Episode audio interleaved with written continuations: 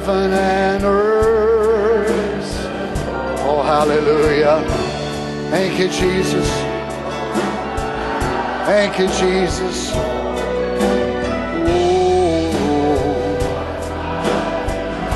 Hallelujah. Thank you, Jesus. Let's sing it again, can we? Oh, what a mighty God. My Jesus, oh, my Jesus, my Jesus. Yeah. Hallelujah. Jesus is. Thank you, Lord Jesus.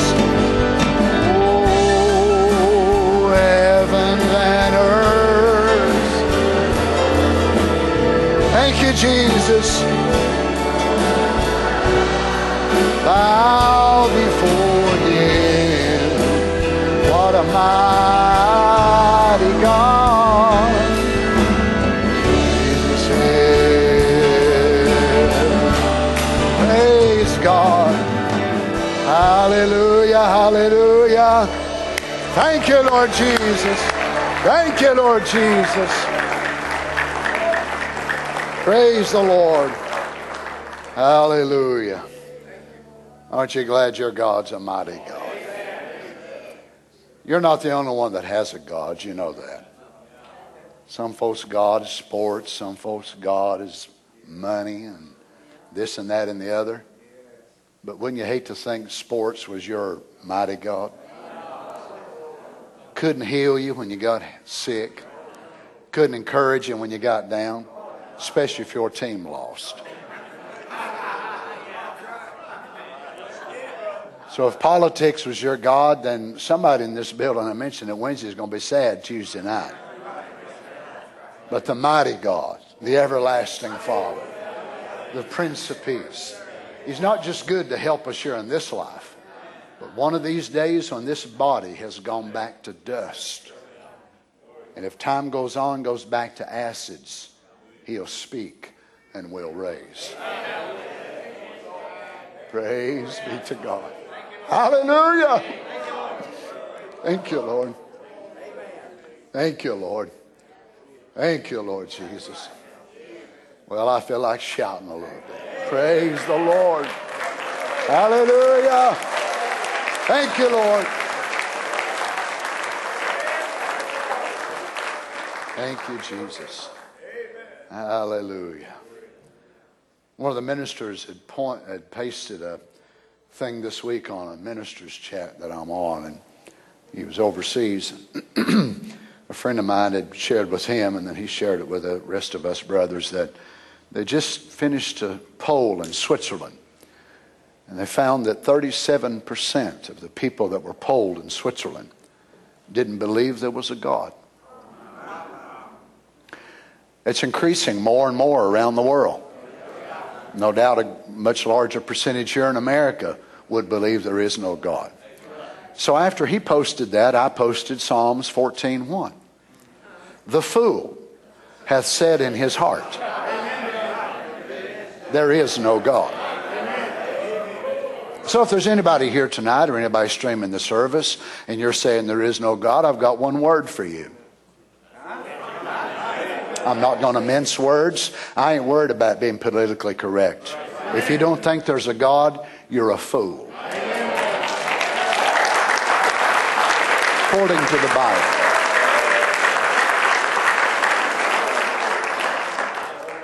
According to the Bible. To me, it takes more faith to believe Darwinism than it does creationism. When you look at the animals and you look at the universe and you look at the things and how they just decided one day, one day. In the Amazonian forest, there is a, a certain little hopper, a little bug of a thing that has long sloping wings, a white looking diagram, sort of looks similar to an eye. She lays her eggs on a certain plant. Then there is a certain ant which comes and does guard duty. Now, these ants stay on these little insects until they're big enough to be able to form a, a butterfly, which is what they look like. So these ants stay there and guard these little insects their whole life. Now, what these little larvae do is they secrete a sweetness from their body, which feeds the ant. Now, isn't that smart of them bugs? I mean, they just, they was a blob one day and they just decided, you know what, we need to make a team.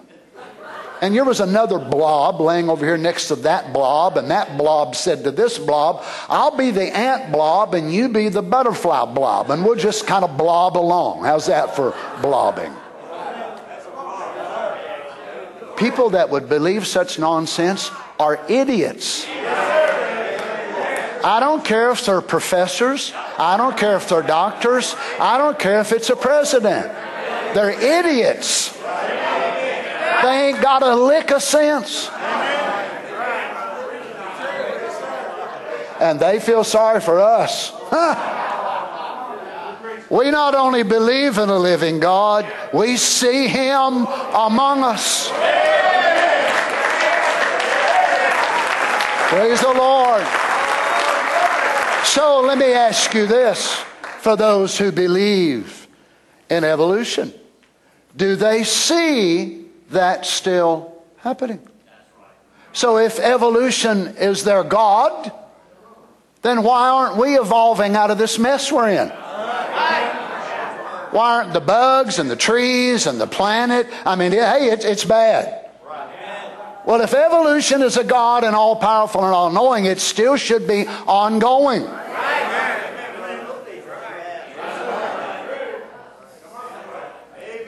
Well, I'm not sure who that was for, but there you go.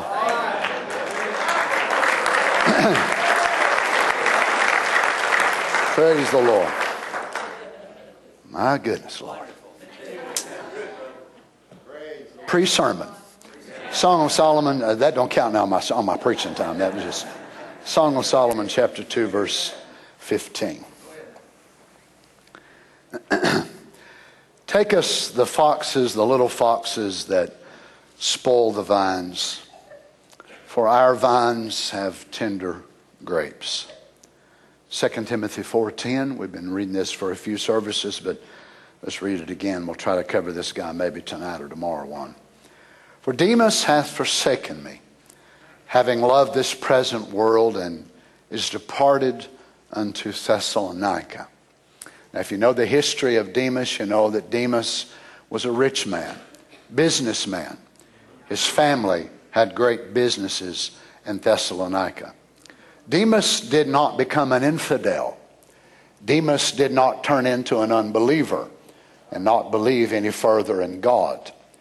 But he kept wanting to believe in God and be identified as a preacher, but in a more compromised state because he got to looking at Paul, which wound up with only one coat, and had to leave his buddy up in a certain place because his buddy got sick, and Paul seemed like lost his ability to pray for the sick. And the coppersmiths run him out of town, and it seemed like that Paul was losing his ministry. And it became very, very much of a reproach of following this preacher around because this preacher got so low in his walk and his faith that he started carrying a doctor with him everywhere he went. Dr. Luke. Luke was a doctor. So Paul got so low that he had to start carrying this doctor around with him everywhere he went. So Demas looked at him and said, There's something wrong with this guy. He's, he's, he's washed up. He's losing his ministry. He got off at the end. Praise the Lord. But we know, of course, know better. You remember the story that Brother Branham tells about Brother Bosworth when he said, You know what I'm going to do, Brother Branham, whenever I get there to heaven? And he said, I'm going to walk up. I'm going to walk right up to Demas and I'm going to hit him as hard as I can, right in the face. And say, Why did you leave Paul? Brother Branham said, if I was you, I'd be careful about wanting to go where Demas wound up. Praise the Lord. I don't want to be like Demas, do you? Now we're going to speak again tonight, Lord willing, on the little fox of an unsurrendered life. I don't mind telling you, I've become so overwhelmed as I've started looking at this. Uh, I know there's got to be an end to it, but I just don't see it in sight, really. But let's just bow our heads together. How many like to be remembered tonight? I certainly need your prayers as well. Would you pray for me? Heavenly Father, as we approach you tonight, we're so grateful, Lord Jesus, that we have the living God among us. Oh, praise the Lord. Father, we thank you for saving us. Thank you for filling us with the Holy Ghost, giving us a desire to serve you. When the world is groping in such darkness, Lord Jesus, we thank you the light of God is present in this day. We ask you tonight, Father, that you'd be mindful of us, that you'd speak to us from your word. May you take our hearts and Make our hearts fertile ground by which the Spirit of God can take the seed word and sow it in our hearts so it'll produce a crop that is pleasing to you. Heavenly Father, I have in my hand tonight this prayer cloth for Sister Jan Winters. Lord Jesus, we ask you that you'd just be with our sister, that you'd help her. Lord, you see the difficulties in her body, how she'd love to be able to be here in church. Father, would you touch her, Lord? Would you please help her, Lord God? Would you move for, Lord, and just give her strength to be able to come back to the house of God? Yes. Lord, other needs that was represented tonight by the raising of the hand. Lord, I'm so needy of you, Father. Lord God, no doubt I'm the most needy person that's here. Lord, I pray that you'd help me. Help me to get out of the way. Help me to surrender, Lord God, my mind, my thinking. Help me to surrender everything I am, to move it apart. Lord Jesus, that you can speak to me. These children of yours have come here tonight. They need you, they're hungry. Father, they need strength, they need courage. Help me to be a mouthpiece, Lord. Speak to us tonight, we ask in the name of the Lord Jesus. Amen. Amen. And the saints said, Amen. God bless you, saints. You may be seated. A complete surrender brings the reality of God into every heart, unlike any other thing that you and I can do. We could pray, we could fast, we could read our Bible, we could attend church faithfully, we could pay our tithes. You could pay 20% if you want, you can pay 50% if you want. That won't bring you any closer to God. You could give your goods to the poor. You could do so many things that you're able to do on your own without much sacrifice. But it will never bring the realities of God until we can be able to reach a place uh, where we have given to God that which we hold back of an unsurrendered attitude. We know that God desires so much to have a church, a people that will walk with Him, that will be His subjects in so much that the Spirit of God will be able to take them in the last days. And through that bride, that vine on the earth, that He will be able to live His own life, continue His own ministry, in so much that Brother Branham said that whenever He went away, He will come back again for a body, a church on the earth that will have the same type of ministry that he had when he was here. And that was a supernatural ministry acting in the body. Did they save the world? Nope. Did they turn the world upside down as far as numbers? Nope, they did not. But they did to those that was able to receive it. Now, Brother Branham mentions it to us, of course, in several places here. And listen, let me just read a couple. And Al Shaddai said, when you come to a total obedience, then you can have possession.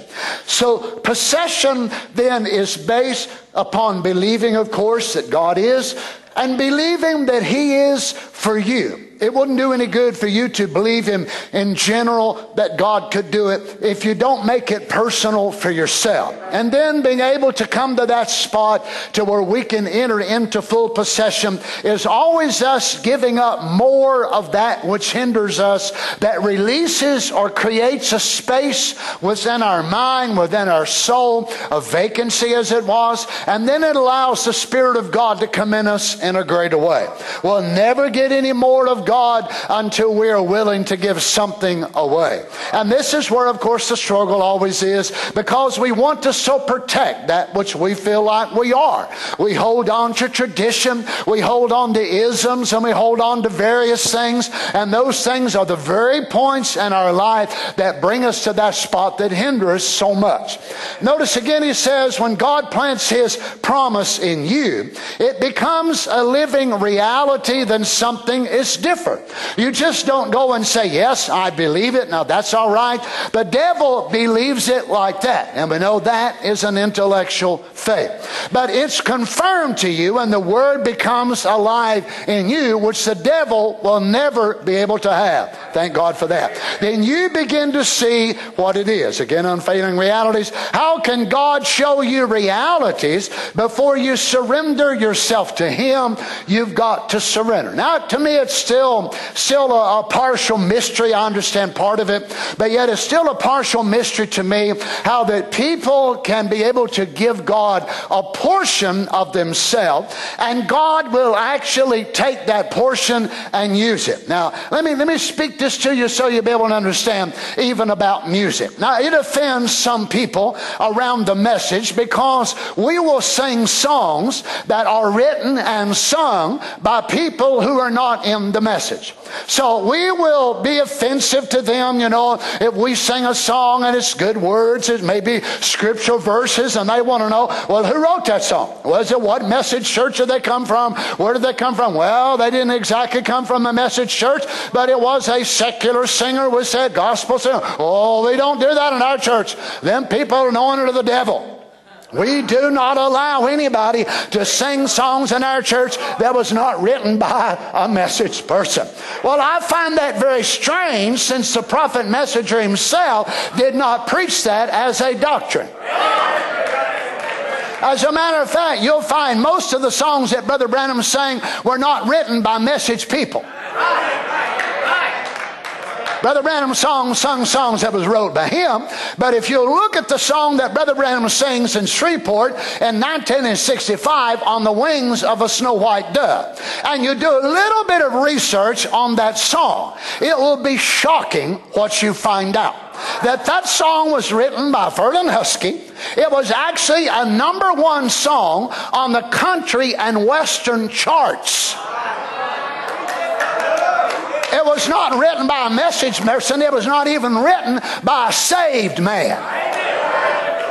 The song that we sing around here that many of you have sung all of your life, I saw the light, I saw the light, that wasn't written by a Christian man. Praise the Lord. But yet inspiration falls on people, and I agree. Sometimes we have to modify the beat. Sometimes we have to modify and maybe leave out this chord and leave out this progression and this and that. And we do it the Happy Valley style of it for sure. But yet it does not mean that we're the only ones that gets inspiration. Let me just go ahead and shock you a little more. I can see you're an ultra mega shock. So let me go ahead and shock you tonight. You know what? There'll be many foolish foolish virgin preachers that'll stand up in the morning and they will preach sermons to foolish virgin people that Almighty God gave that sermon to that preacher to help them foolish virgins make it through the tribulation period. Praise the Lord. That's exactly right. Who is it that you figure is going to help them people make through it? Absolutely right. It's the Spirit of God. So it's the same way with songs. It's the same way with inspiration. The Spirit of God can fall on the just and the unjust. And there are people who are able to hear things and they're able to be inspired and get inspired. Oh, bless God, Brother Donnie, I would never sing a song or read a scripture from anybody that ever backslid. Oh, well, we're going to have to tear out the scripture I just read the Song of Solomon then, because the man who wrote that, who wrote Ecclesiastes, who wrote Proverbs, his heart fell away from God. He became an idol worshiper. Come on, Happy Valley. So we're going to throw all of his songs away, all of his inspiration away. When he was a servant submitted to God, the inspiration was genuine, pure, and right. That's exactly right. So, you know, but can those people then ever come? Oh my, there's gifted songwriters that you, it just astounds you how they're able to write. And yet you look at their life and you find out they not only write gospel songs, they write country love songs.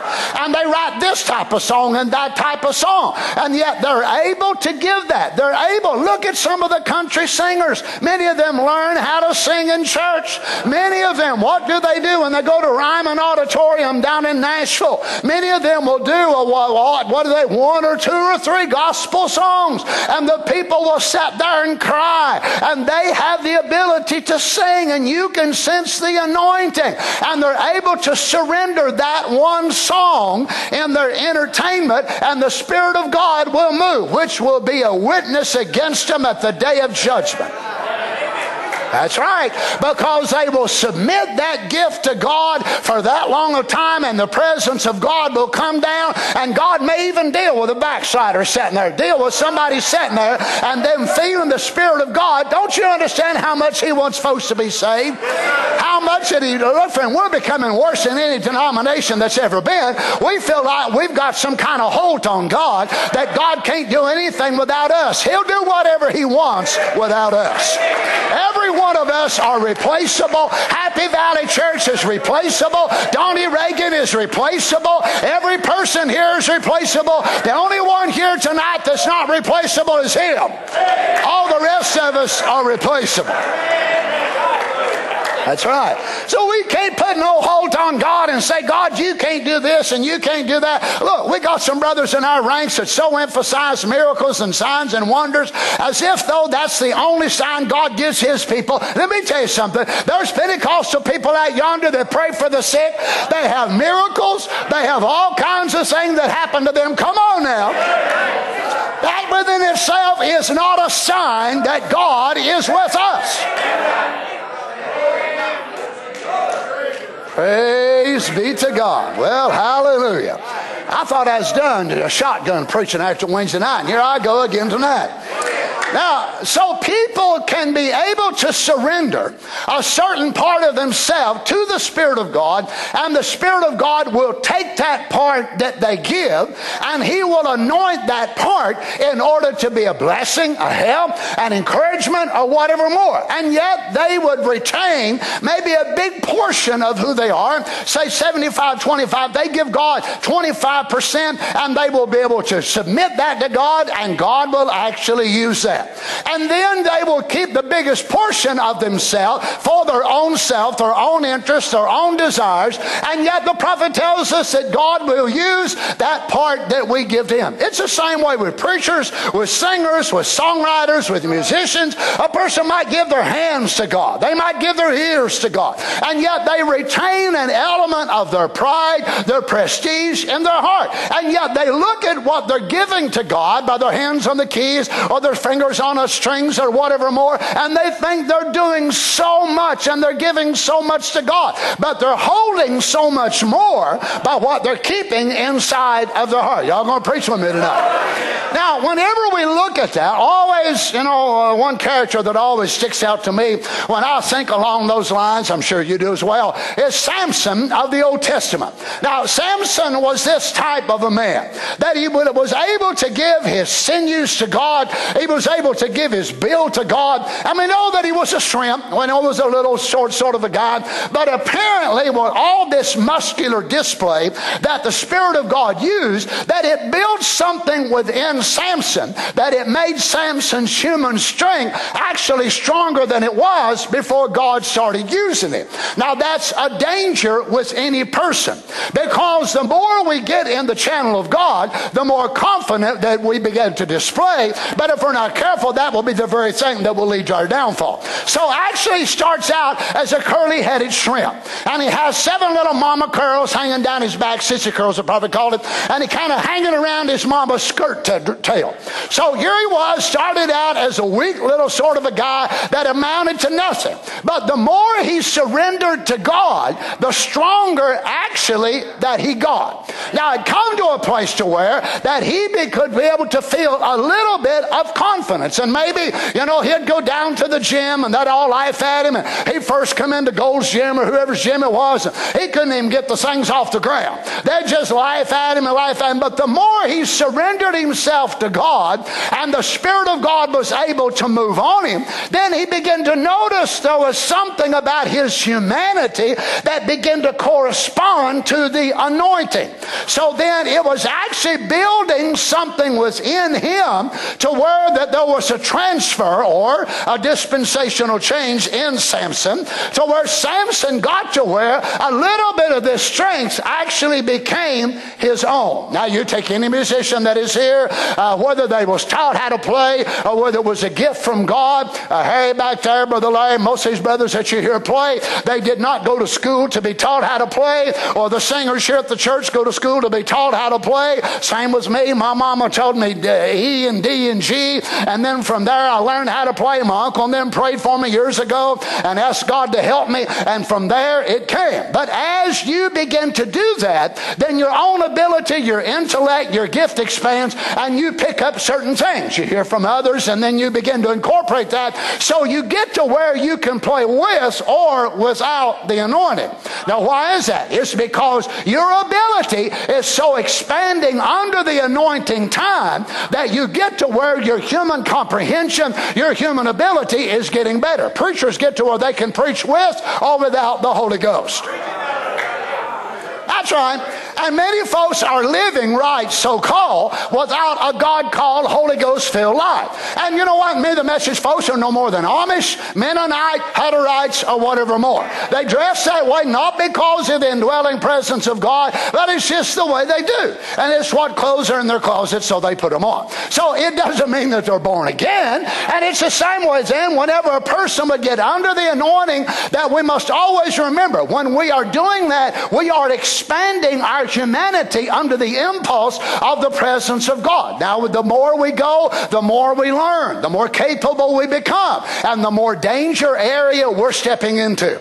Because our human ability is expanding. Now, it's a parallel, catch 22, if you will, to where the more we learn how to surrender, the more God can flow through us. But the more we're under that anointing, the more dangerous it is because in case we fall back in our humanity, that our humanity is getting stronger and stronger. Our comprehension of quoting the word, if it's a preacher, our ability to remember chords and, you know, algorithms and this and that and the other, it becomes greater and greater. And then a person can sit down and do it in church, out of church, it don't matter. Elvis Presley didn't uh, get, you know, get to a place he couldn't talk after he got out of church. Elvis learned how to dance and shake his leg, you know where? In the Assembly of God Church. So then he incorporated his dance and his body movements and shaking his leg and all of that. Where did he learn that? By a reaction of the Holy Ghost dancing under a Pentecostal anointing. And then he brings that Pentecostal move that he learned in church up on the platform. Now, people would have never went to church and watched that. They would have laughed and ridiculed and made fun of it. Isn't it amazing? They're seeing a man impersonate Pentecostal dancing up on a platform and they go wild over it. Now, if it had been some mama or some daddy or some saint of God that had been shouting at a church, they'd call them holy rollers and run them out on a rail.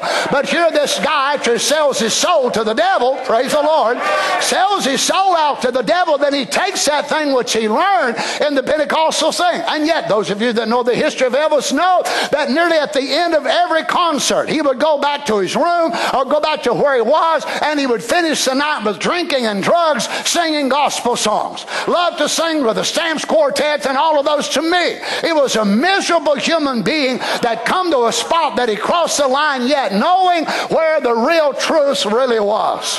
Oh, I hope somebody's going to hear me tonight. And Samson, when I look at Samson, that's the kind of man I see. I see a man in a paradoxical state. I see a man that is really a weakling, but I see a man that has become strong. I see a man that doesn't have very much substantial faith from within himself. But I do see a man who's learned how to surrender a thing to God that God gave him, and the more he surrenders, and it also produces more of a self confidence in within him. I see a man that to me I pity. I look at Samson and we, we rejoice in his victories, but his outcome is always so sad. And that is that he uh, allowed the enemy that he was sent to destroy to finally annihilate him. And you look at Samson, and to me is the epitome of an unsurrendered heart. Now, as it goes on under the anointing, let me read you a quote so you'll understand and you'll be able to say amen to me. You know I'm not off on left field somewhere.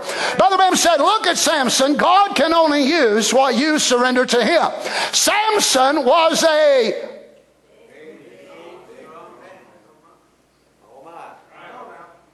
Okay. So he started out as a shrimp, a mama's boy. But now, when the prophet catches him in this stage of his life, he's a big, strong man. How was he growing? Under the anointing. In the service of God, he was becoming a big, strong man. Friend, I hope you understand what I'm saying tonight. A big, strong man. He had a lot of strength. So he come from a shrimp to a man with a lot of strength. Why? Because the muscles the Holy Ghost was anointing was becoming exercised. So whenever he was picking up a jawbone, when he was doing all that he was doing, his muscles in the natural sense, it was a form of exercise. So he was actually building, and no doubt his muscles was getting bigger and bigger and bigger. So he went from looking like Mrs. Atlas to Mr. Charles Atlas. Under what? Under the anointing of the Holy Ghost. And then he could look around. Where do you figure that he got so proud and so arrogant that he would be able to display the secret that God gave him? Because he could look at the size of his arms and see they were no longer the arms of a shrimp.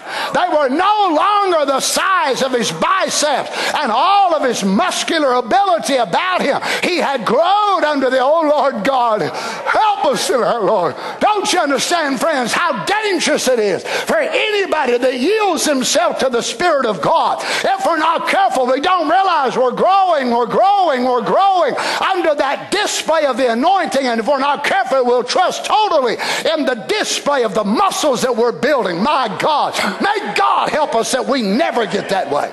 May God help us as long as there's a church on this hill that we never get to a spot. Oh, we can have church without the Holy Ghost. I agree. We can have it, but will be no more than any other cold formal denomination.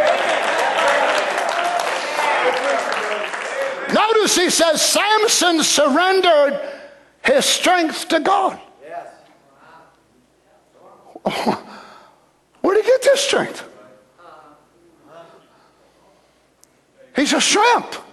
Everybody knows what shrimp are, right? He was not a lobster. He was a shrimp. But now he's becoming a lobster. Under what?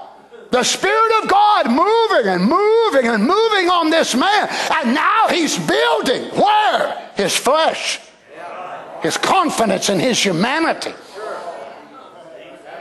Why do you think he would ever be seduced to give away such a secret as God had told him unless he felt like he'd reached the spot? He didn't need the secret no more.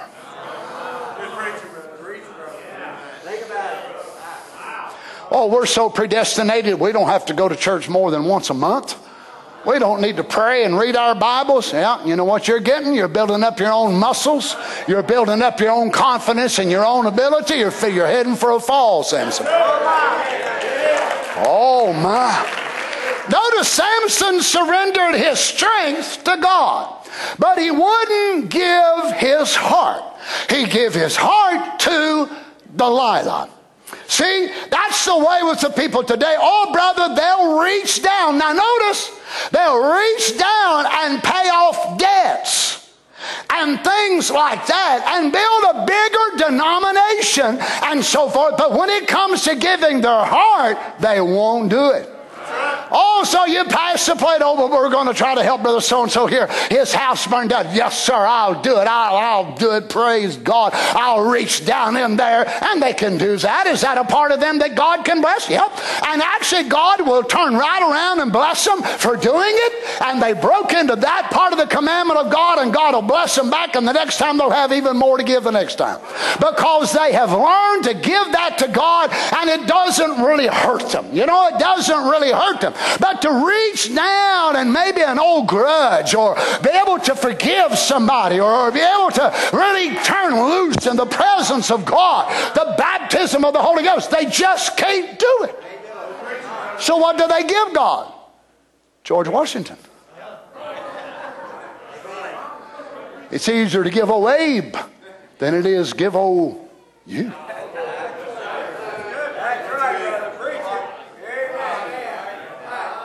We'll drop Abe's in the offering and, you know, George Washington's. And then when God goes by passing, passing his plate for a collection, what do we drop in there? IOUs. God, I owe you my all. God, I owe you everything. God, I owe you. So you know what you're doing? You're giving God IOUs. I know I need to be this. I know I need to pray. I know I need.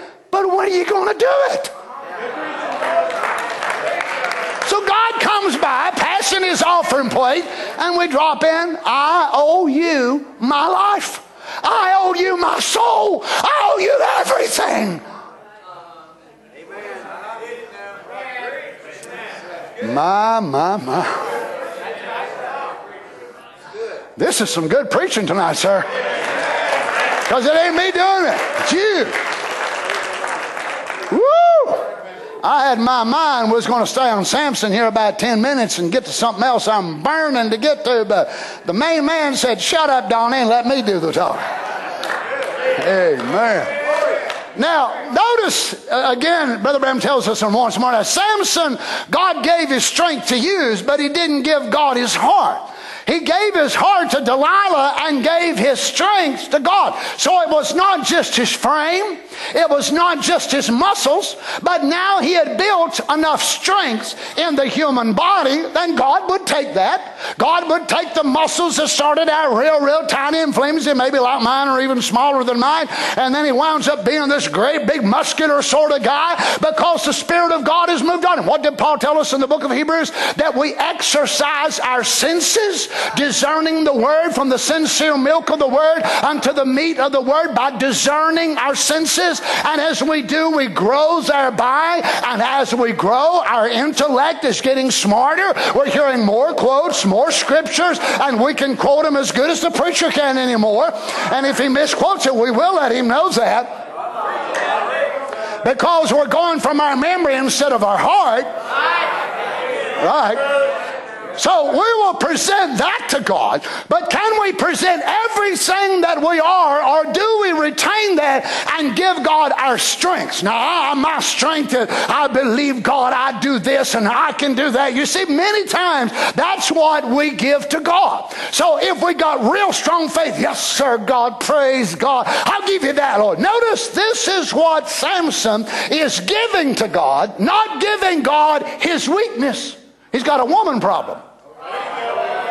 But so what is he giving to God? His strengths. Oh God, I'm so strong in this oh, this is here. God, God said, No, I want your weaknesses. No, now God, you don't want to. Let me let me take care of that. I'll, I'll work it out. God, in time, I'll work it out. It'll destroy you. It will annihilate you. Notice he said, you've got to surrender soul, body, spirit, oh my, strength, everything you are to the will of God and become a prisoner to Him. You're going to be somebody's prisoner. You're going to be somebody, oh my, you don't belong to yourself. You're somebody's prisoner. You're either a prisoner of the devil, knowing this truth, and won't surrender to it. Or a prisoner to the world and surrender to God or the other. You're either the devil's prisoner to sin or God's prisoner to righteousness. Oh, hallelujah. You're one or the other. Aren't you glad you're a prisoner tonight of God? Thank you, Lord Jesus. Old people out running tonight having a big time. Boy, there ain't nobody telling me what to do. Oh, yes, they are. They're telling them exactly what to do. They are the devil's prisoner. And they do it under the auspices of freedom. I'm free. I come and go as I please. I do what I want. No, we don't. We do so by the man we're married to inside. Those who drink, those who lie, those who smoke, those who run around, you know why they do so? Their first husband wants nicotine. Their first husband wants alcohol or wants drugs. Come on. And so did yours and so did mine until we met the Lord Jesus. And by death, that first husband died, and we got married again to another nature. Now we want to go to church. We want to live right. We want to do right. Why? The man we are married to demands it.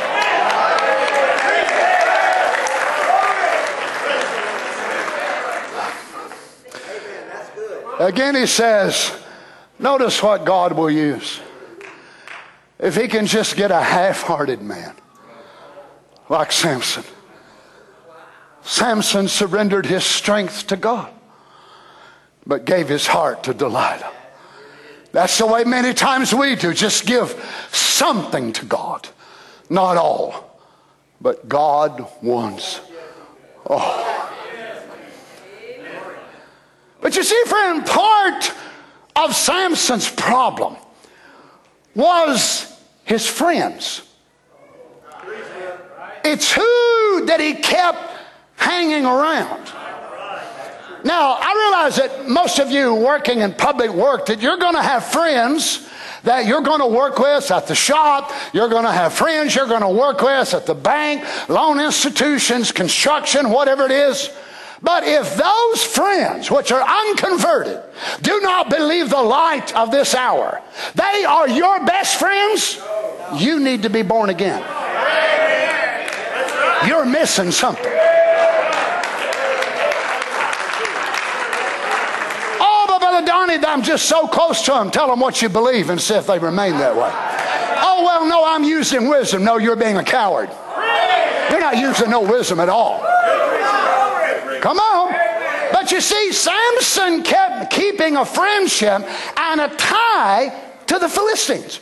It's like he could not break away from the very enemy that God had raised him up to destroy, which is the very type of the world. That's what the Philistines represent. So, uh, like, like, like then, so now, with young people, with older people, with whoever, I've seen it so many times with young people that a young girl will begin to like a young boy. Maybe he's a compromiser, or it can be vice versa. He's a compromiser, and he really don't have an experience with God, really don't want to go on with God. And in time, you watch that young girl. She will change. She will lose that element of her spirituality. She'll lose that sensitive touch that the Spirit of God can deal with. If it's a young man, it can be the same way that a girl begins to work on him and he gets to where, well, you know, maybe mom and dad's just too strict and maybe Brother Donnie is too strict. Look, friend, if compromising would help you get into heaven, I'd compromise tonight. But compromise won't help you or me. Compromising will take us to hell, not to heaven. Right. So Samson kept hanging around the Philistines. So one association would break off, and it's like there was a weakness there in Samson that he could never break totally away. And these people are his enemies. These are the people he sent to destroy, but there was a certain likability about the Philistines, especially the women Well, I'm going to preach with or without you. I mean, it's up to you all. You see, many, many people, their downfall has been because of a close friend. Oh my, this this girlfriend, oh she is just so close. Oh, she don't believe like we do. And you know, she tells me every now and then that we're a bunch of nuts and all that. But we're just so close. You better watch it, sis. You better watch it, young man, because the devil is laying a snare for you. And if you're not careful, careful, they'll begin to talk to you and begin to raise up questions in your mind whether you even believe what you believe or not. Oh, praise the Lord. Preach, Brother Donnie. Notice this. Usually the prophet said if a man's going to be a believer, he's got to separate himself from his worldly friends. He's got to separate himself. Oh, he's not supposed to be nice, Brother Donnie. That's not what the prophet said. Treat all men nice. Be kind to all people. This only kindness they'll get. That's right. I'm kind to everybody. I don't care who it is. Bobbed head, painted face, Jezebel, witch, who dogs, whoever they are. I just speak and be nice to all of them because many of them going to hell and they're going to be destroyed. So they deserve a smile every now and then. Amen. But you know what? For to be a friend, if you heard tonight that one of my closest friends was a drug addict and a drunk and a liar and a womanizer, and you said that's Brother Donnie's close friend, could you have confidence in me? Oh, No? Well, I have none in you when your friends are that way.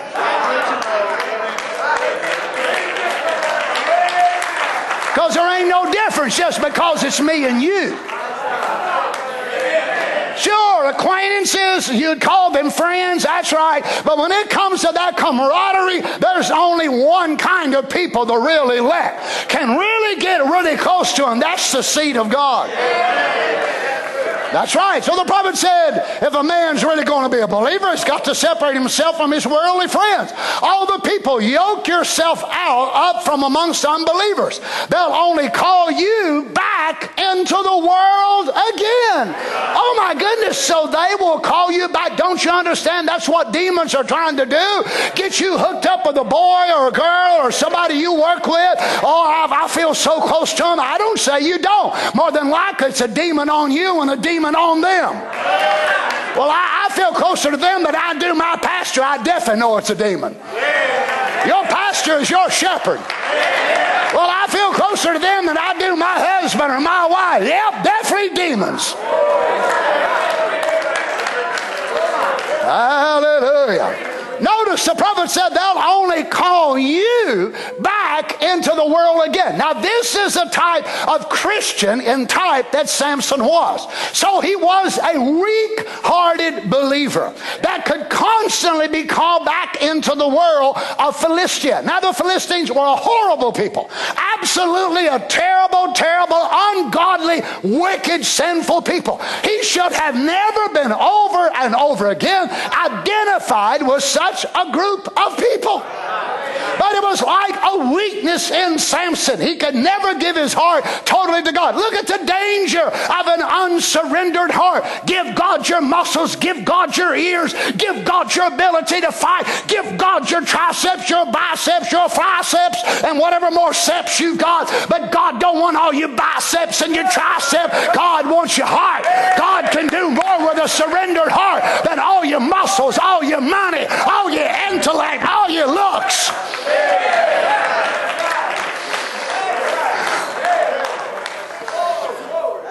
Oh my. Brother Branham said when you're a Christian, you associate with Christians and you go with Christians and be a Christian. You've got to have the right kind of an environment around you. If you get out in the pool rooms and the dance halls and the shindigs and everything else and call yourself a Christian, the first thing you know, you'll be believing it's all right to do it. Okay, so you can be a Christian, you start going to all these worldly things, and you keep going over and over and over again. You miss church, then you know this and their service, and then that service, and you don't read your Bible. And the next thing you know, oh my, there's just as good a people here as they are church. As a matter of fact, I've been treated better by some of these people at this ball game than I have at church. Well, I could probably amen that, but that does not change one thing about the truth. Well, praise the Lord. Well, Brother Donnie, I don't go to church. There's too many hypocrites, all right? If you do not follow that same philosophy on Walmart, you're going to hell. There's more hypocrites, more homosexuals, more lesbians, more liars, more idolaters in Walmart than you'll ever find at Happy Valley. But yet you go to Walmart and get what you want. You go sit down to a restaurant and a homo may be serving you, bringing your food out. Yeah. You want their hands close to your food? Praise the Lord. Oh, well, I don't pay no attention to them. I just go to Longhorn and I sit down and get me a steak. That's exactly my philosophy about going to church. I'm not coming looking for the hypocrites and the liars and the devils. I come to the house of God to worship. I come to the house of God to feed. I come to the house of God to be blessed. Oh, hallelujah. I've come to feed on the unfailing body word of the Son of Man.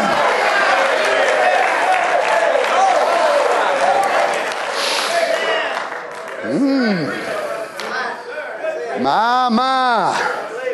So the first thing you know, you'll be believing it's all right to do it. Notice again the Queen of Sheba.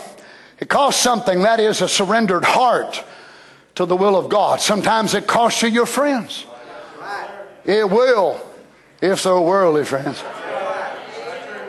But he that will not forsake even his own and follow me is not worthy to be called mine. It cost something. Now, let me emphasize this to you tonight before we change.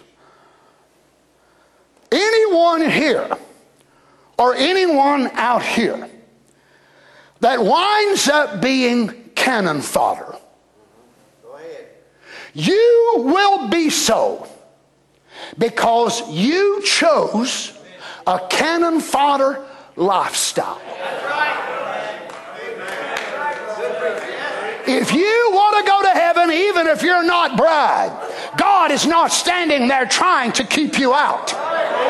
God wants you to come. That's why He said, Whosoever will, let him come. People that try, well, I want to serve God, but God won't let me. That is a lie from the pits of hell. If you want to serve God, He is not standing there trying to keep you out. Come on, saints. He, he loved you so much. John 3.16. We all know it by heart. Jesus himself, the one quoting it, God so loved the world, the cosmos. You can't get no lower than that.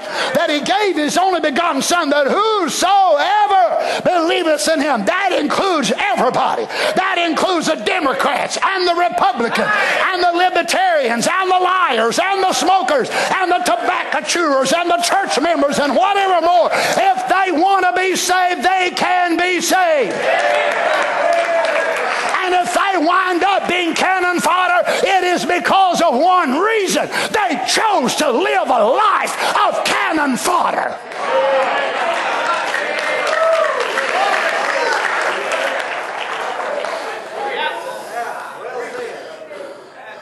Brother Donnie, what if you ain't bride? I'm going to win either way. Even if I ain't bride, if I ain't elect, I'm still going to be there. Only difference is in proximity to the closeness of the throne where I'll be. I ain't going to hell. I don't want to go. And it would be against the justice of God to send me to hell when I love Him so much. I want to be around Him. I want to be around His people for eternity. He can't send me to hell.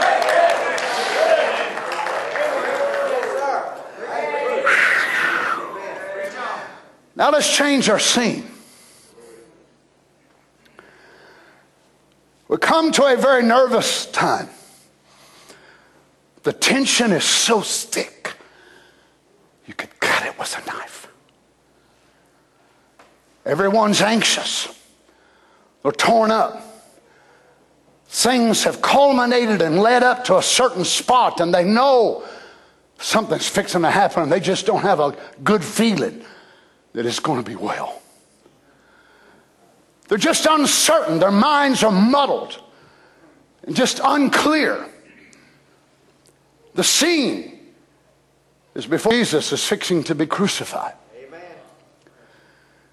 It is the scene with our beloved Lord and his disciples.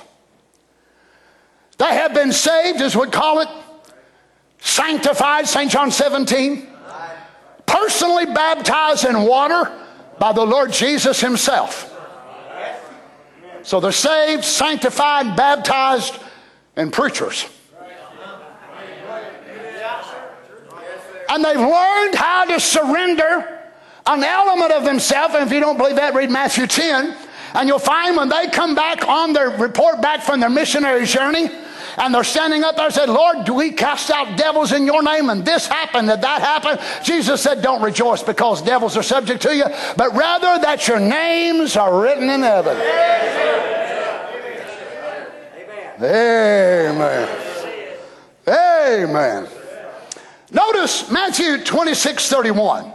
Then saith Jesus unto them, All ye shall be offended because of me this night, for it is written, I will smite the shepherd, and the sheep of the flock shall be scattered abroad. Now remember, we're not talking about Ephesus, we're not talking about Pharisees, Sadducees, we're done past that stage. It's aware that it is the apostles and they are gathered together. Oh my. But after I'm risen again, I will go before you into Galilee. Peter answered and said unto him, Though all men shall be offended because of thee, yet will I never be offended. No doubt he believed this. No doubt, Brother Terry, he believed this with all of his heart. Oh my. But yet there was something about Peter's heart. He had never been able, and of course the Holy Ghost is not given, so we know it cannot really consummate in a new birth. But even if it had been up to this time, Peter didn't have it. Because his confidence is so extreme in himself. He is so, can I say, cocky. He's just so arrogant. And you know how Peter was? I mean, he's always brazen and bold and all the time sticking up his foot, you know, and doing this and that and the other. And yet, him looking at that and maybe attributing that to be an attribute from God. had nothing to do with God. Some folks look at their ability to argue and they think, glory to God, God made me this way. I think I'd question that if I was you. That's why we don't get rid of many of these things in our humanity because we think they're God given attributes. If we looked at them the way God does, how He despises them, we'd humble ourselves and turn them right over to Him. But as long as you're thinking it's God, you ain't going to ask God to help you take it away. Well, preach, Brother Donnie. Oh my. Peter answered and said unto him, Though all men, now watch what he's doing. Now Peter is elevating himself above all the rest of the brethren. I don't care what Jimmy does. I don't care what Jack does. I don't care what Harvey does. I'll never do it. Glory to God. Hallelujah. I it all over me right now. I'll tell you one thing. I'm, I, I, I, I,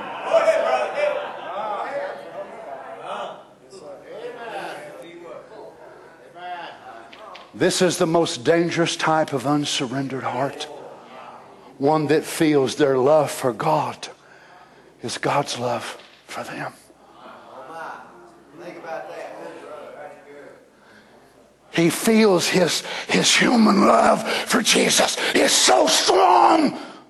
Oh, I, I'll never do it. I love you.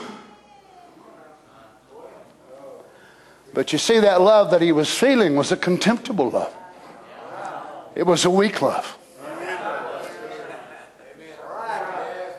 Friends, listen to me. The scripture tells us in the book of Jeremiah the heart is so deceitful. Who can know it? That's true. That's right. I know we've said a lot, and y'all have said amen for years and years and years, but we still don't comprehend it. Your greatest enemy is yourself.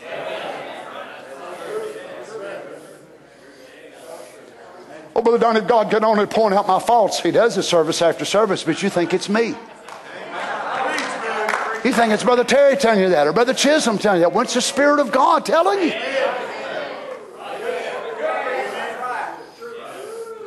Oh, thank you, Lord. My, my. Peter answered and said, Though all men, okay, now watch.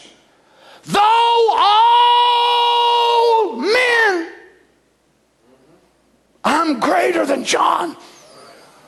My love for you surpasses John. Oh, I know he's your pet.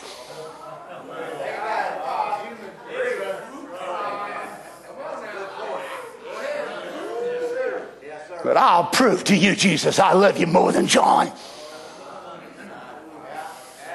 Though all men should be offended because of thee, yet will I never be offended.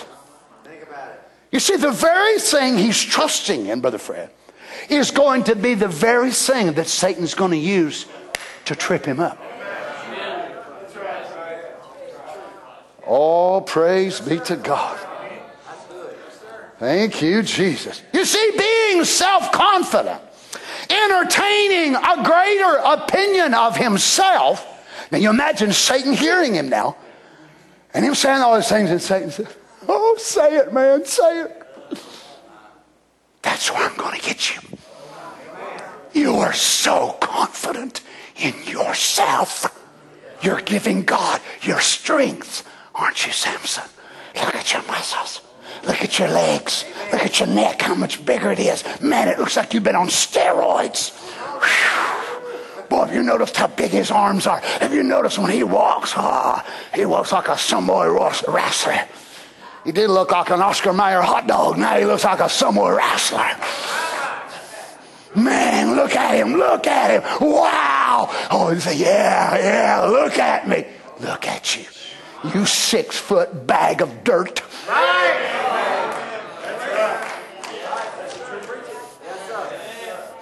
There's one thing that makes you different than all the rest of this cannon fodder out here. God dropped the seed in that dirt bag. Praise God. Amen. Oh, his, his steady attachment, Brother West, to the Lord Jesus. And he looks at that and said, No, what I have got is so strong. There's nothing that'll pull it away. And most people like that, there's only one way the Lord can ever help them. And that is when they, on their own sight, realize the attachment that they think is God it is so destroyed and so humiliated, and they come to the scrap heap of humanity. and then they look up from the bottom and say, I am so sorry. I thought my love and my this and my that.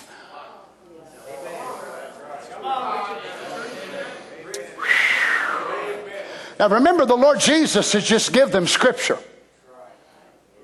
But Peter is so emotionally caught up, Harry. He's so tied up with who? Himself. That he absolutely will not listen to the scripture. The message for the hour. The message of the hour said, I will smite the shepherd and all the sheep will go away. He said, Not me. I'm above the word. Looked right at a prophecy glaring him in the face and said, Not me, prophecy. You don't know who you're dealing with. I'm Peter the Rock. But when this gets done, he's going to look like Peter the Marshmallow.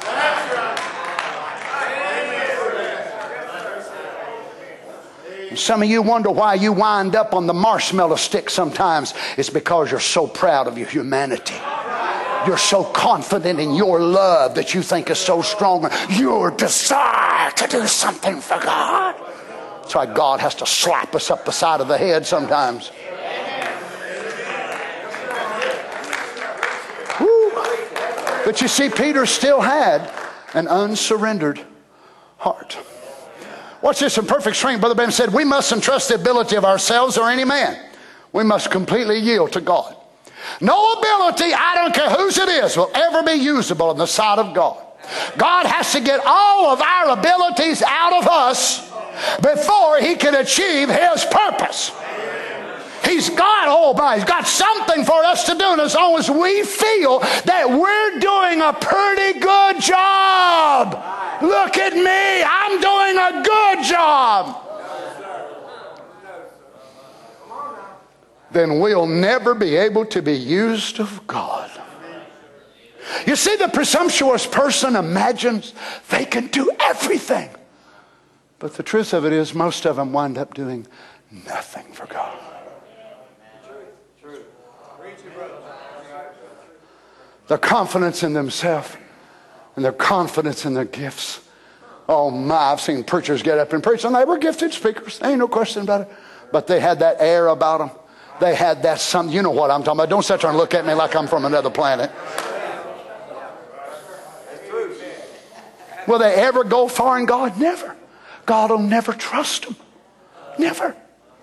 Oh, I knew men at Pentecost that could dream dreams and have visions and prophesy, tell you what you had for breakfast and all kinds of things, call you out and tell you things that you prayed about that very day, and yet could never give their heart totally, completely to God. But yet, because of that, that's what they give to God. So they give their eyes where they could see visions, and they give their tongues where they could speak in tongues, and, and give their mental faculty where they could be able to interpret a tongue. And felt like, I don't need to give God this. I don't need to quit smoking. I don't need to quit running around. I don't need to lay all my girlfriends aside.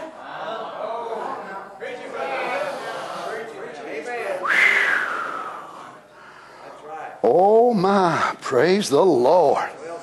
Boy, it's been a good service, ain't it? Man.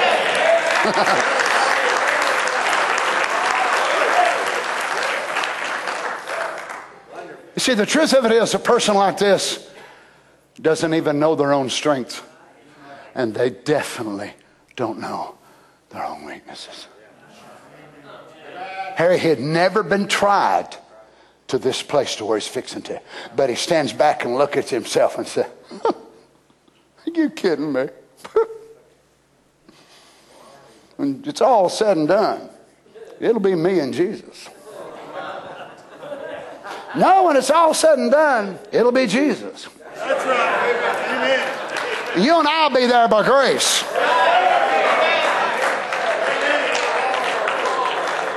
Was you his sidekick? When he said, Let there be light? Was you his sidekick when he took and, and stole the stars off of the palms of his hands and What? I didn't think so. Was it you and him that died for the sins of the world? Was he on one cross and you was on another? Was it you and him that come back on the day of Pentecost? Come on, church. Was it you and him and Brother Branham in Sabino Canyon?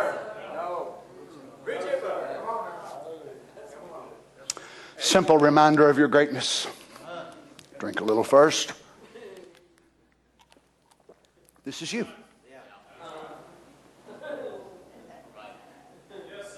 Finger removed. A few drops on finger.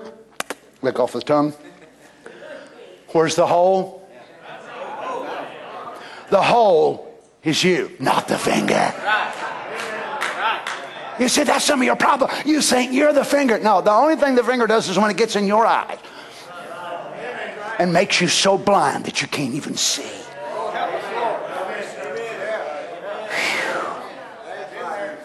You're going to keep on, you're going to get me fired now, sir. You see, the strength of God would have been able to maintain the confession of God under duress and trouble. But the strength of man can never keep the commandment of God.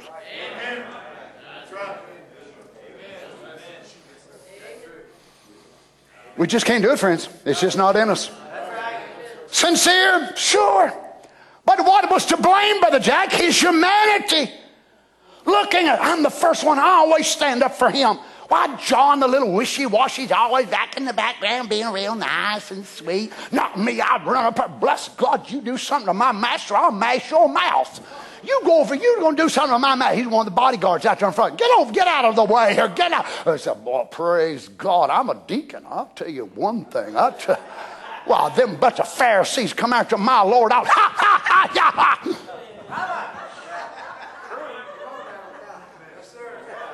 ha. Praise God. It's a good thing Jesus chose me. The rest of these guys are wimps.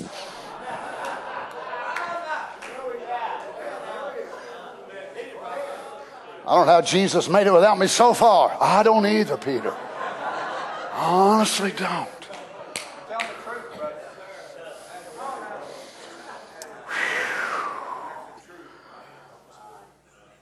Now, think of it, friends. If he would have been right with God, Isn't that awesome to say? A preacher, and yet he ain't right with God. Jesus told him, when you finally get converted, I imagine that was so embarrassing. Rubbing his face, got ready. He said, Lord, what'd you say that for right in front of everybody? He said, Peter, when you finally get converted, I want you to strengthen the brother. And he said, me.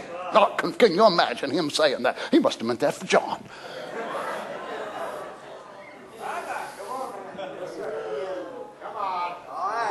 Oh, Lord God.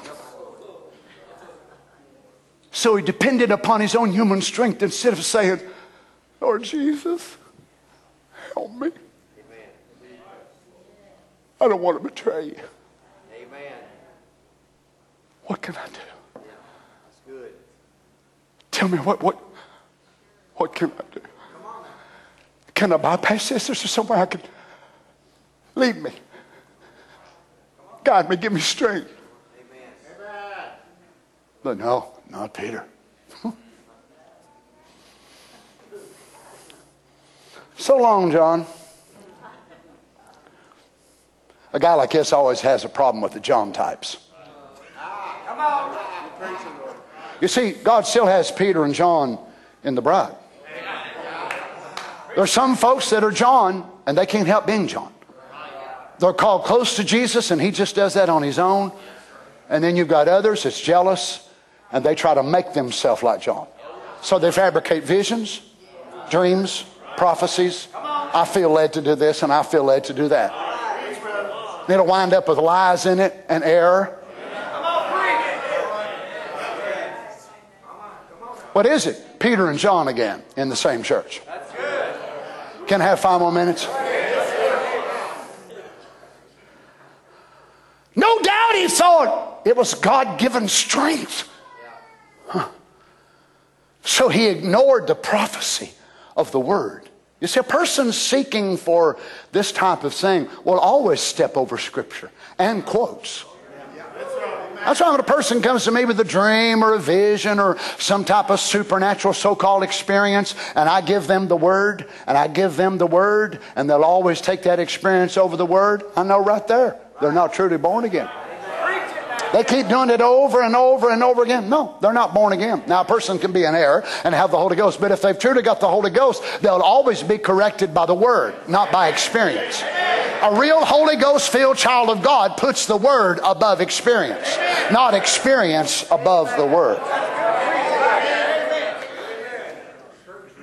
He ignored what Zechariah said. He also ignored what Jesus said that he was going to raise from the dead and I'll come back among you. I think Brother Darrell preached that. Maybe I heard about it. Go tell my disciples and, and Peter. Let me read this and we'll close. Zechariah 13, 7. Awake, O sword, against my shepherd and against the man that is my fellow, saith the Lord of hosts. Smite the shepherd, and the sheep shall be scattered, and I will turn mine hand upon the little ones. I sat the other day and I read that scripture. I about tore the Naugahyde off of my couch. Because you know what I realized? He was calling them sheep before the Holy Ghost ever gave them a new birth.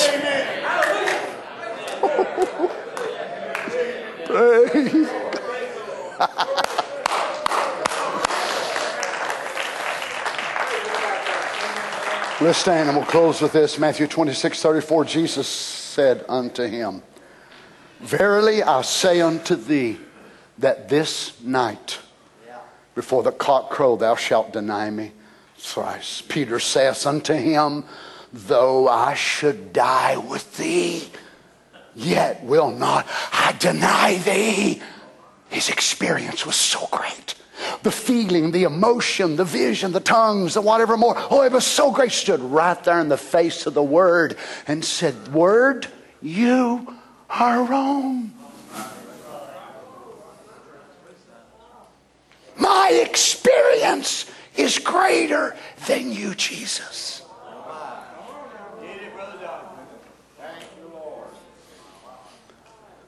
Lord, have mercy, children. Look at the danger of an unsurrendered heart.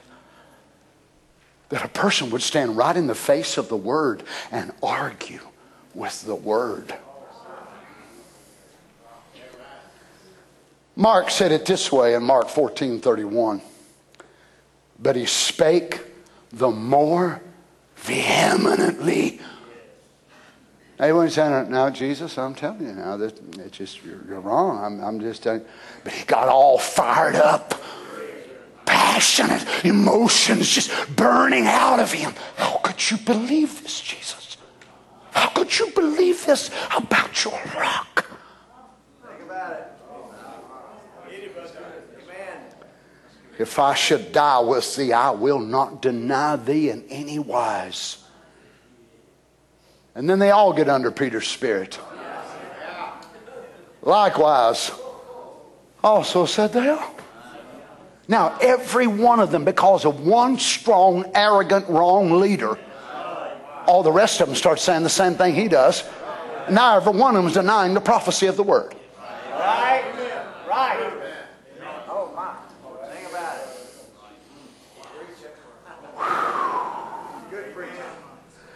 Everybody that's mad at me, you can buy me a, a gift card from Cracker Barrel, Longhorn. Um, look, friends, as long as God gives me breath and sanity, I'm going to tell us the truth. If it tears the hide off of us, beginning with me, beginning with me. I want to be right, brothers, sisters. I want to be right. I'm not just telling this to you, I'm hearing this myself. When a preacher thinks that he's big, this, that, and the other, let him take heed lest he fall. Whether you've been preaching five minutes or preached for 50 years, it makes no difference. We cannot trust in our flesh. Praise be to God. You imagine the pitch of his voice. It was noticeable, the resentment in his voice, the vehement tone as he enters into that. And no doubt he felt, praise God, I feel it all over me. I feel you would question, I feel. How pitiful. And in a few hours, I'm close. We find him maybe sitting down a stairway in the dark alley with his hands and his head laid down.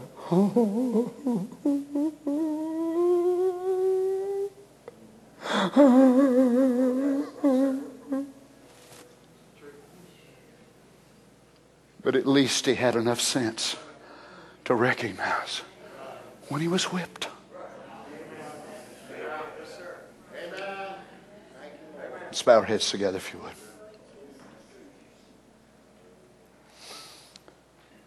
Lord, children, I love you so much. And I have to preach hard to you like this. It feels like somebody picked up this pulpit and just whipped me and whipped me and whipped me with it. But I love you so much. I want to tell you the truth. Let's not trust in our ability. You musicians, you song leaders, you deacons, you trustees, us ministers, none of us. Let's not trust in what we can do. Let God anoint what's there, sure. Give your strength to God. Your brothers, give your memory of your keys and give your years of playing. Give that to God, yes. But don't ever think you can do it without Him. You can go through the mechanics, but it'll never be the same. I may like to be remembered tonight before the Lord. My hands up as well. You see, self confidence is a sin. Self confidence is a sin. It's repulsive to the Holy Ghost. It's from Satan. It is not from God. Sure, you have to have confidence in the work of God, you being a Christian, but that's not confidence in you. That's confidence in what He has done in you. Let's lay our self confidence, our pride, before the presence of God tonight. Oh, hallelujah. Lord Jesus, I know this type of preaching makes us broken and contrite. But if we can come under that, Lord, then it makes us to where we can be spared from setting down the stairway in a dark alley with our head in our hands, weeping and crying after a terrible fall. Oh, we know you're so merciful to pick us up when we fall. But to me, your mercy isn't there to keep us from falling if we'll listen. Some people's testimony, the majority of it is built up on what you've delivered them from after they fell flat of their face. Surely there's got to be some people in this bride whose testimony is made up of what you kept them from so they didn't have to wind up on their face. Then instead of spending that time on their face repenting, they spent that time on their face praying for the needs of the people and for the God given ministry. Help us, Lord Jesus. You know how we are since Adam's fall. We trust in ourselves. We have so much self confidence in our ability. And if we're not careful, we grow little by little from a shrimp to a lobster. We get bigger and bigger and more powerful and more gifted. And our muscles are getting larger in diameter. Forgive us, Lord. We need you, Lord Jesus, like never before. Dear God, here I am tonight, 62 years old. Been serving you for 50 years of my life. Been preaching since I was an 18 year old boy. I hope and pray I never get to a spot to where I think I can do it without you. Oh, I know there are message preachers who stand proudly and say, I can preach with or without the anointing. Well, I stand humbly and say, I cannot. You know I'm terrified when I walk up behind this door or any other door that I preach, whether there's hundreds or a handful, knowing that I'm going to be held accountable for what I say. Help me, I'll never get past that. Help me, I'll never become confident that I think I can do it. Help me to never think Happy Valley needs me and they can't function without me. Help none of us to ever get that attitude.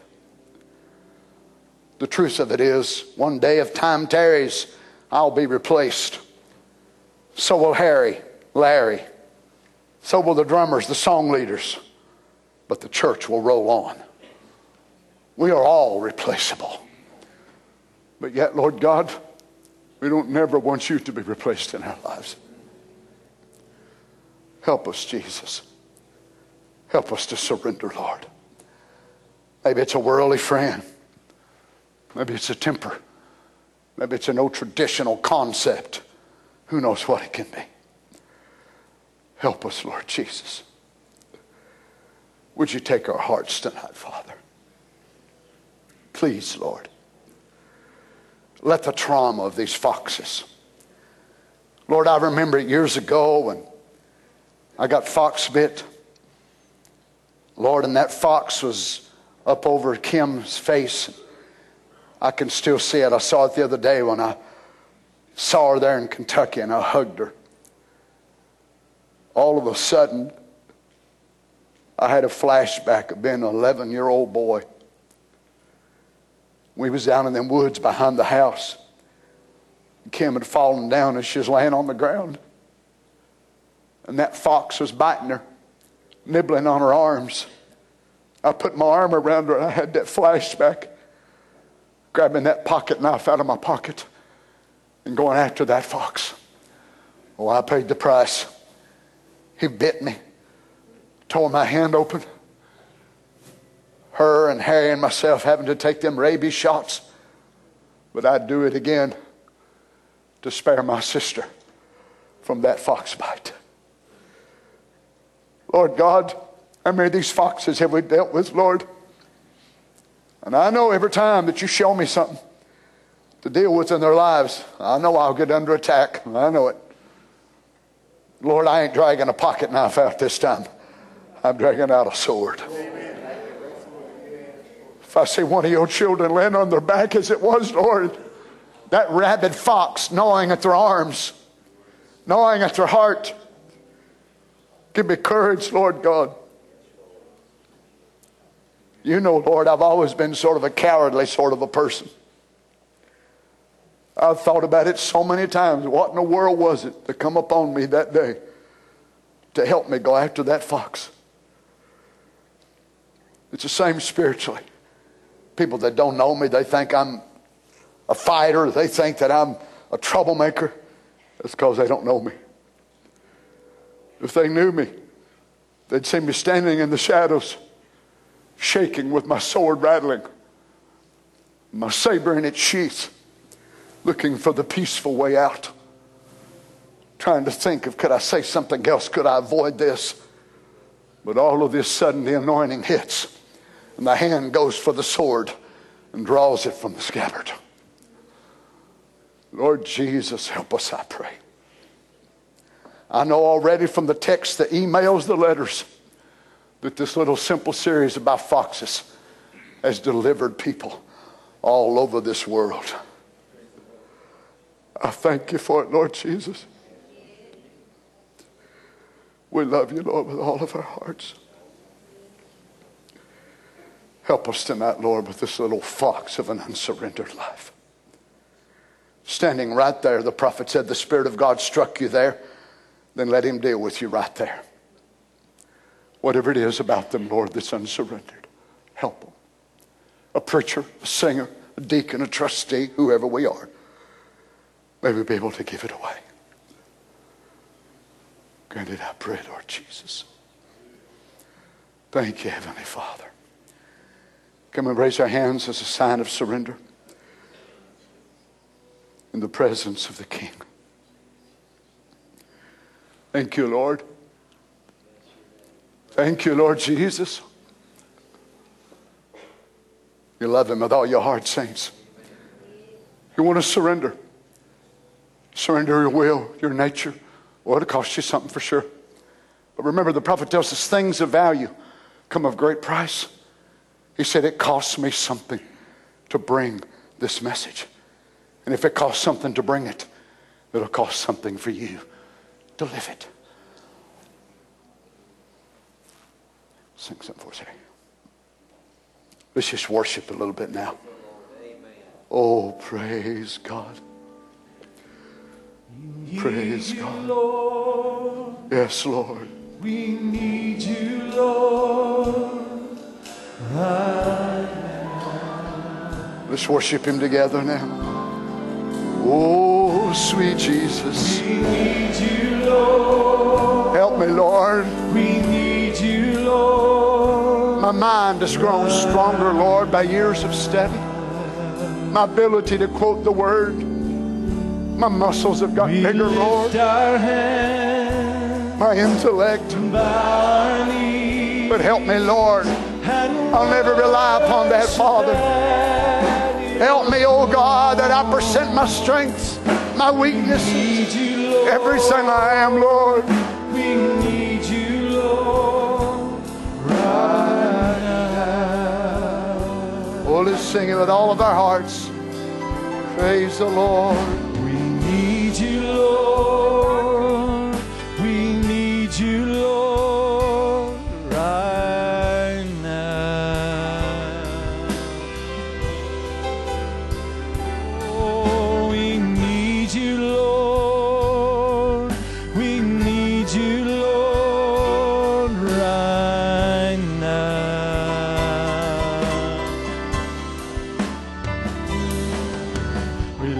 Our hands,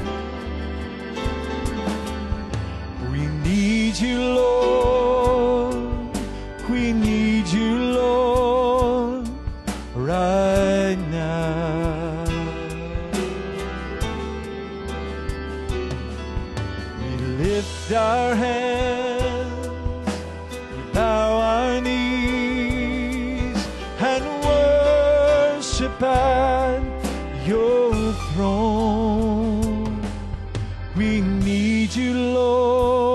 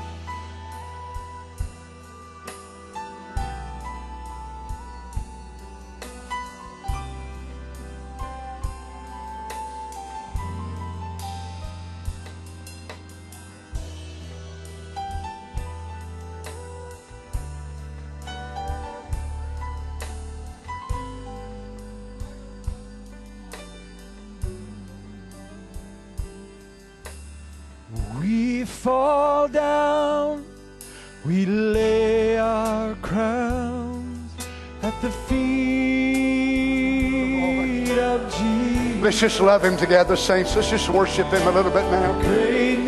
Oh, he's worthy. He's worthy of our praise. Thank you, Lord. At the feet of Jesus, we cry.